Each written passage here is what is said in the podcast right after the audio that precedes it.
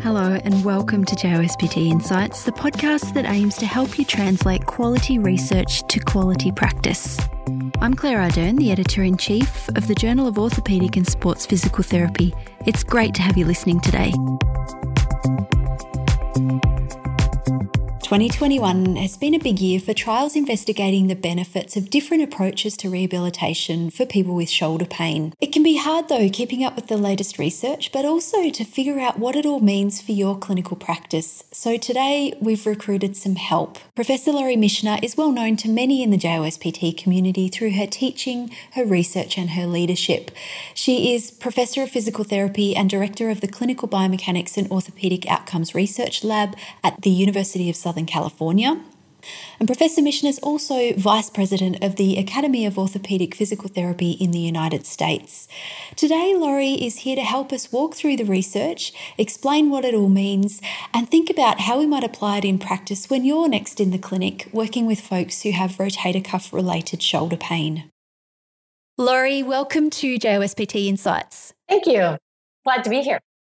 I'm very glad to have you join us on the podcast today, and I'm excited today because we are going to be delving into two important new randomized controlled trials, and I reckon there are some important messages for musculoskeletal rehab practice. And I'm really grateful that you're here because you certainly have a wealth of clinical experience, but also research experience in this area, and so you are the expert who's going to help us make sense of these trials. And I want to clarify up front for the folks listening that we're not going blow by blow through the methods and the results. This isn't a journal club talking about the two trials. We will pop a link to the trials in the podcast show notes. And the two trials are the SEXY trial that was published in American Journal of Sports Medicine from our colleagues and friends in Denmark, and the GRASP trial that was published in The Lancet from our friends and colleagues in the UK.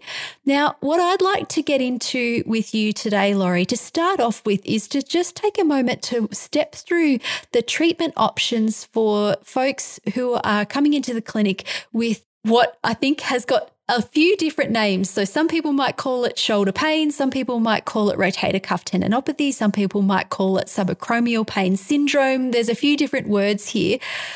What I'd like to do is to just step through and get you to give us a brief summary of where we're up to with the evidence for some different treatment options. So I'm going to quick fire them at you and we'll run through them and then we'll get into the trials. So let's start with surgery. So subacromial decompression surgery. So the evidence clearly indicates now from the trials that we have that decompression is no better than rehabilitation or exercise therapy for people with rotator cuff related pain, subacromial pain, tendinopathy. We're not talking about full thickness rotator cuff tears really as the focus of this. It's tendinopathy. So that's this subacromial decompression answer. Yeah, and I think that's a really good distinction because there is some recent pretty strong evidence to suggest that for folks with a full thickness rotator cuff tear, a repair might give them good outcomes in the long term. So that making that distinction between the two patient populations is important. What do we know about corticosteroid injections, Laurie? So some earlier evidence indicated that maybe corticosteroids have a benefit early on in rehabilitation and actually give them a meaningful improvement, especially in that first maybe 4 to 6 weeks. And then later it kind of normalizes out and doesn't seem to have any additional benefit to exercise or even corticosteroid injection alone versus physical therapy. But this GRASP trial has really provided a bit of a different look in that it seems to indicate that the corticosteroid injection, in addition to a single visit or a group of visits, if you will, 6 visits, that it's not beneficial in addition to those. What I'd like to point out, though, it's quite interesting when you look at the graphs, it does show a little bit of benefit of corticosteroid. It just wasn't meaningful and statistically significant. So I'd like to plug, I'm not an interventional person who's giving injections, but I would like people to consider that this could be beneficial to your individual patient sitting in front of you. If they're having issues with pain resolution, that may be helpful for them. But from the overall randomized clinical trial, doesn't seem to be an additional benefit.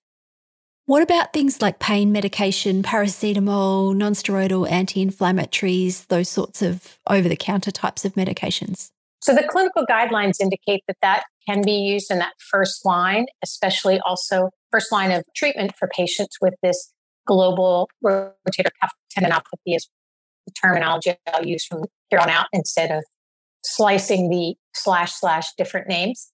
And so if we think about these tendinopathy people, maybe this wait and see may be beneficial in combination with a bit of rest, a bit of ice, and some anti-inflammatory medication or pain medication. You mentioned wait and see there. So let's pick up on wait and see, because I think some people might make the case that you rest, wait and see, just let the thing resolve and it'll get better on its own. When we think about low back pain, there clearly some people early on with low back pain, if they give it a go and remain active, that they realistically can decrease their symptoms to and abolish them with no formal treatment. And I think the same is true with rotator cuff tendinopathy, and we've seen this. But realistically, some people might really need more. Then we've got exercise therapy, which is what we're really focused on in today's podcast. And I am very deliberately using the term exercise therapy and not physiotherapy or physical therapy, because I reckon physiotherapy or physical therapy is the profession. Exercise therapy is the specific treatment here. And I want to really use that very deliberately. Now, we've got two trials, as we mentioned, the SEXY trial and the GRASP trial, and they're essentially testing different approaches to exercise therapy for people with rotator cuff tendinopathy or shoulder pain. So let's start with the kind of typical quote unquote exercise therapy approach that folks might have read about in the literature, and then we'll get into the specifics of the two trials. So up to now, what's the evidence for exercise therapy in managing shoulder pain? So exercise seems to be beneficial to people who present with this rotator cuff tendinopathy. Both of these clinical trials, these patients came in with either an acute or new episode of shoulder pain in the first 6 months, or people in the that was the GRASP trial, and the people in the SEXY trial had to have at least 3 months of pain. Why I want to point that out is I'm kind of going back to the wait and see kind of approach, if you will, and doing something to kind of self-manage. These people likely tried all of that and then presented to the NHS in the case of the GRASP trial, or the clinics that were across Denmark for the SEXY trial. So they most people probably do try that. They don't wake up and say, oh, I have shoulder pain. Let me call up the physio, the medicine, and find out to get an appointment today, because my gosh, I need an appointment. Most people try rest, maybe a little bit of medication, maybe a little bit of ice, and then reach out for this exercise. So let's get into the specifics of the exercise programs in the GRASP trial and in the SEXY trial. And I think I'm going to pick up the GRASP trial to start with. Can you just walk us through what the exercise therapy or what the treatment, the interventions were in that trial? They both were very similar with respect to what they did for exercise. They both used a progressive exercise approach in the exercise arm of the GRASP trial versus a one intervention and then sent you home with a home exercise program that was also similar, but people were on their own to manage their exercise in the GRASP trial. They were progressive resistive exercises, and they were focused at the shoulder and focused at the shoulder blade. And sorry, I don't have to say shoulder blade like when I was in the clinic yesterday to my patient. I can say scapula now. So focus both the shoulder and the scapula, and also even the exercises that they had them standing and doing different things that also incorporated trunk as well. So both using the typical graded exercise progression approach with a home exercise program combined. And then the distinction in the GRASP trial was whether people had one session only with the physio or the PT, or whether they had 6 face-to-face sessions. That was the only distinction there. Correct. So I'd like to, if I made a very global statement about the GRASP, it was really looking at supervised versus home exercise program approach. The SEXY trial was all face-to-face supervision with some additional load on the comparator arm. Let's apply some more load to see if more loading actually gets a better outcome. We've got two really interesting clinical questions here, and the two trials, while they're both looking at exercise therapy, they're looking at slightly different questions. I think GRASP is looking at the question of, well, how frequently do I really need to see the person with rotator cuff tendinopathy? And perhaps SEXY is looking more at, well, how much dose of exercise therapy is really important. So let's pick up on the how frequently do I need to see people. What do you take out of the results of the GRASP trial, given that these two approaches, one session of PT versus 6 sessions of PT, there really was no difference in outcomes at the end of the trial? Claire, I'd like to say I really like your summary there. One is dose and the other is frequency of how often should I see them, and in a supervised manner. And the bottom line out of the GRASP trial is there's no difference. I can see people one visit or I can see them for 6 visits. But as we kind of pointed out starting this podcast off, it's really important to consider that this was a randomized clinical trial with very strict rules. Once you were randomized, this is the treatment you got. And realistically, pragmatically, there may be individuals in each one of those groups that may have benefited from the opposite arm of treatment. So we might talk at the end of how do you decide who those patients are Monday morning in clinic. That's a question that I would really like to know the answer to. Before we get there, can we just talk a little bit about, given we've established that it probably doesn't make so much of a difference how frequently we as clinicians see the person face to face, given that we're talking about a pain condition, how do we sort of bring in our concepts of pain and pain neuroscience and helping patients to understand pain? That I think we're pretty good at talking about that approach in low back pain, perhaps. Is that something that we need to bring in more to managing other musculoskeletal, chronic musculoskeletal pain conditions like what we're talking about here with rotator cuff tendinopathy? Yeah, I think that's really important. And some patients really need that. And other patients may be perfectly suited not to hear that and do really well just using a progressive exercise approach that the GRASP trial used, whether it was home or not. I like questions in my evaluation to ask, now that I've done in my exam, I tell you what I think that you have. I tell you that your prognosis is great. I think you're going to do well. Lots of people that I've seen that look like you and have done exercise and done well. So now what do you think? Do you think physical therapy is going to help? And if they say no to me, that's the person that I immediately know to myself, I couldn't send them home with the home exercise program. That's telling me I need to have some more interaction to decide what is it that why they think exercise isn't going to be helpful for them. And also, do they expect to recover from this condition? If they don't, probing about why not, and then bringing in, is there aspects about psychosocial factors, for example, that are really limiting their ability to recover? And this whole pain science aspect about what is pain coming from and how can they understand that for their individual condition? The word that comes to mind for me here is resilience, and talking about, I think often we connote resilience with home exercise program and self-management and sort of building this resilience in helping a person build their resilience to kind of manage, self-manage. But I wonder whether resilience also comes into an approach where you might want to see the person a little bit more frequently as well. You're still trying to kind of build that resilience and that capacity of, okay, I can see a way through this.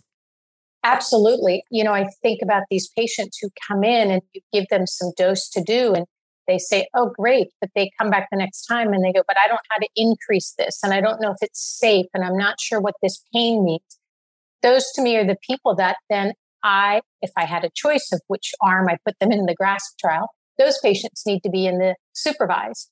But other patients, I see them and they're doing pretty well. They understand how to progress. They have a regular history of exercise. They expect to get better. They understand the exercise I'm giving them.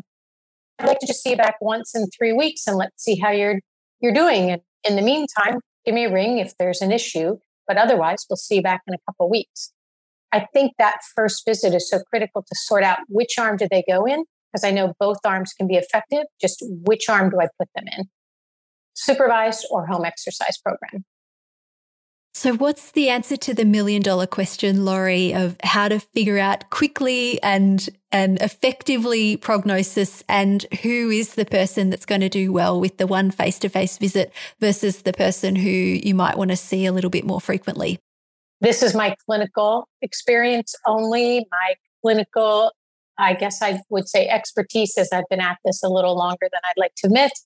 I think asking those critical questions on the first visit about, do you think PT is going to be helpful towards the end?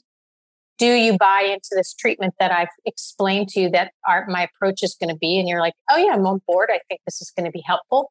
Do you think you're going to recover from this condition, which is independent of whether or not PT is going to be helpful? Those two questions I think are critical.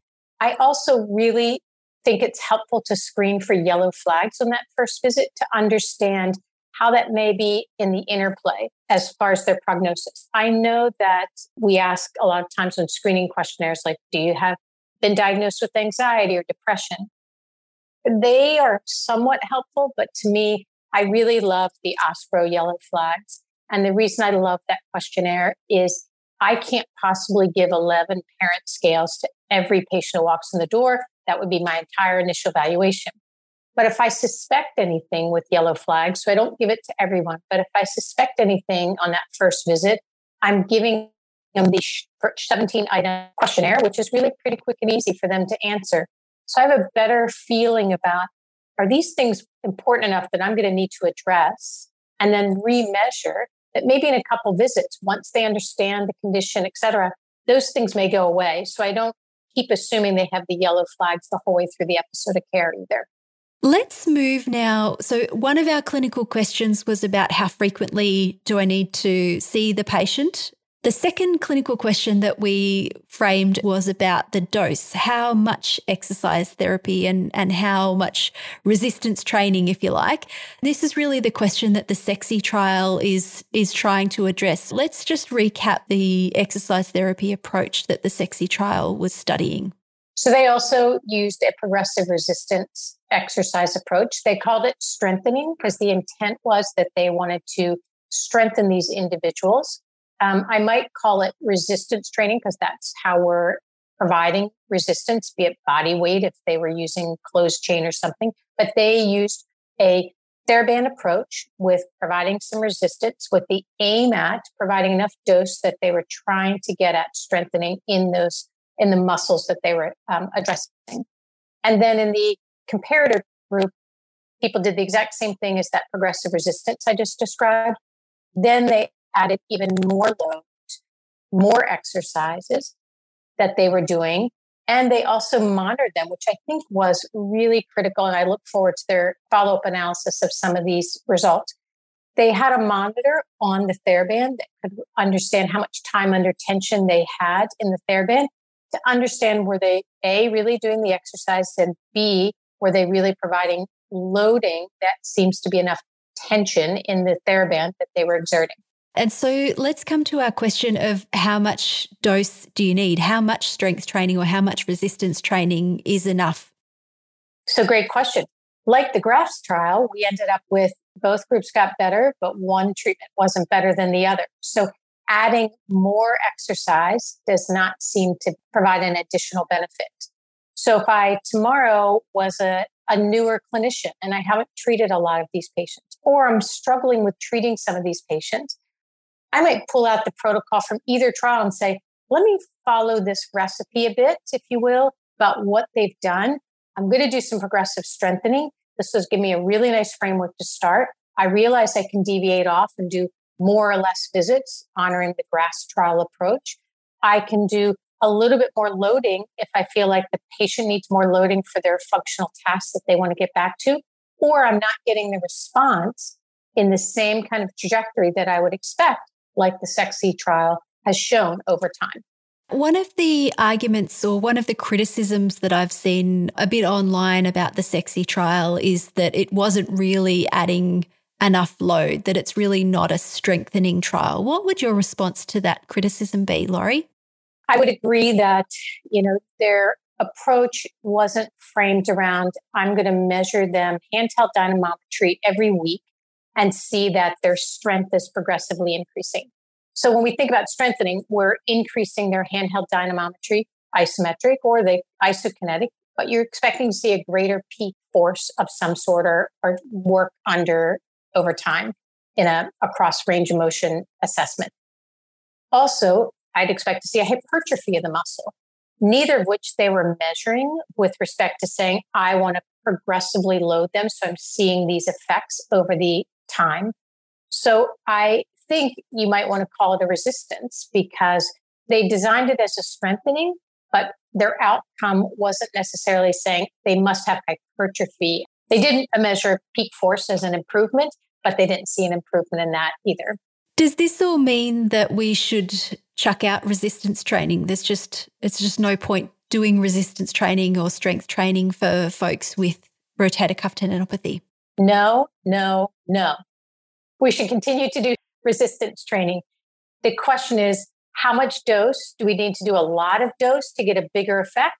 The SEXY trial seems to indicate no. Do we need to do it always supervised? The GRASP trial indicates no. But progressive resistive exercise, yes. What are the benefits of resistance training? If it isn't getting the muscle bigger or getting more peak force, why use strength training or resistance training, however you'd like to frame that? Realistically, we're seeing local changes and central changes that are likely, or we haven't seen them, but we in other trials have shown exercise can benefit at the local level, improving muscle activation, for example, improving timing of when the muscles act. So when I'm raising my arm, the muscles are appropriately timed enough to be able for a smooth trajectory of motion and pain less, or that we're getting central changes in the brain that are relating to decreased inhibition and greater muscle activation at the local scapular/rotator cuff level. It's much more about we've got some central changes going on, we've got some local or peripheral changes going on, and we're chasing. I think we're trying to chase the improvement in muscle activation or muscle performance, maybe, which may not directly relate to this improvement in strength, pure strength definition, but rather that the muscle's improving in its ability to activate. And that may be coming from both centrally or local factors, or obviously combination thereof. Let's sum up. So I'm going to return to our two clinical questions to sum up our discussion about these two trials. So we had dose and frequency, or frequency first, GRASP trial and dose. Laurie, what's your 30-second, 60-second message for folks who are going out into the clinic tomorrow? What are the key things that you would like folks to consider when they're in the clinic working with people who have got rotator cuff tendinopathy? Progressive resistive exercise is the approach that you should be using. It provides benefit. Just how often and how much load are the things that we still struggle with about at an individual patient level. And so how do you monitor that and determine how frequently do I need to see you and how much dose do you need? Getting back to your outcomes of what's important to the patient. Both trials use a SPADI, which is a great measure. In some randomized clinical trials, they're only allowed to use one and only one, and that's how they look at the primary outcome. But you can imagine the patient sitting in front of you. I love a standardized outcome measure that cues patients about various activities, but also asking about the specific things that bother them, that they want to do, that they can't. And also, is it enough for them? Some kind of anchor. But I'm using progressive resistive exercise. And you can see in particular, the SEXY trial, I'm thinking of their diagram. You can see that people were improving over time. And you saw the same thing in the GRASP trial. You can look at those graphs and say, look, I expect to see a pretty big increase in the first 2 weeks. And if I don't, I start to ask myself, am I on the right track or not? I shouldn't be seeing a flat and say, oh, I hope you should be getting better in 4 weeks. My message to patients is in that first 2 weeks, we should be seeing a good benefit. You should want to come back and see me to get further instruction if you're just at home for 2 weeks, for example, because we're on the right track. Then how do you titer after that? How frequently and how much dose to continue to see that continual slope downward improvement in function? And I say downward as an improvement in % disability. Sorry about that. The other thing I think is critical to patients is that you tell them that information. Listen, I expect this treatment, if it's appropriate for you, that you're going to start to feel better in 2 weeks. And you're going to say to me, my gosh, Laurie, thank you so much. I really feel like I'm on the right track. If you're not feeling like that at 2 weeks, we really need to reassess. Are we doing the right thing? Am I giving you enough of what you need? Setting the expectation and understanding that at 2 weeks, I'm going to reassess you on these things that are important to you to understand if we're in the right direction. Laurie, these clinical pearls are just wonderful. Thank you so much for making the time to share those clinical pearls, your wealth of research and clinical expertise with the JOSPT community. It's exciting. I loved doing this podcast and I hope this is helpful to people on Monday morning.